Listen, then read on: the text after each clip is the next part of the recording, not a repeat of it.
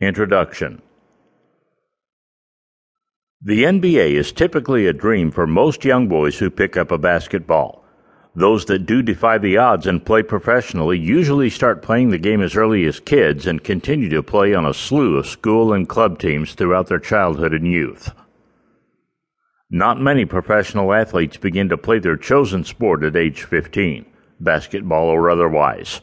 Not many have a name that translates to always being on top.